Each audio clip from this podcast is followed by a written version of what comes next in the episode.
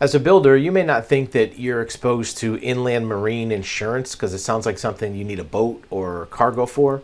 But inland marine insurance is actually a catch all for types of coverages that may not fit into other categories. For example, some uh, materials shipping is covered by inland marine. There may even be coverage for materials on a job site that's covered by inland marine or other types of risks.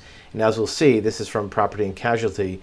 The in, inland marine market is kind of holding steady where other markets have gone up. It talks about how inland marine becomes default in many cases, right? If brokers aren't sure what to do with something because it's very unique, they will call the inland marine underwriter.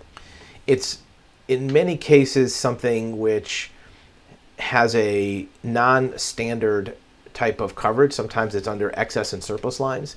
Uh, you may have a construction job where you need to store materials or equipment on that site that wouldn't be covered under your typical GL policy, and that's where inland marine may come up. It's obvious that not to be confused with ocean marine, which is obviously boats on the ocean. Inland marine is property insurance for products, materials, and equipment transported over land or for property warehoused by a third party.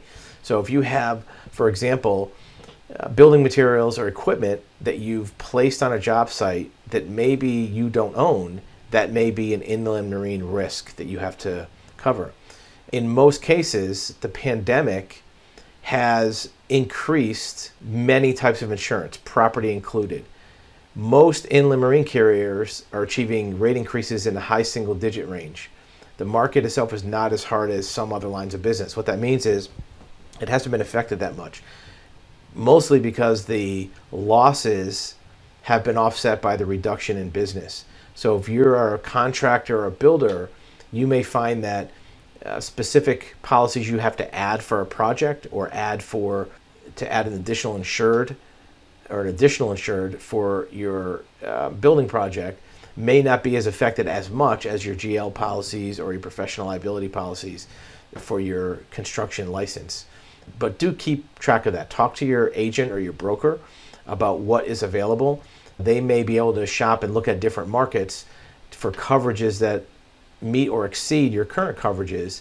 Because they're non standard policies, the rates aren't filed, they're all over the board. You may find another carrier that has a better appetite for your risk. Um, that can offer you a lower rate for similar coverages. So don't be shy about asking your broker or your agent to look at what other coverages exist for things like inland marine or excess and surplus lines. You know, your GL policy uh, or your builder's risk policy is probably going to be similar no matter where you shop it. But things that are covered under inland marine or other non-standard type of excess risk policies might have other options that could save you some money and maybe even get you better coverage.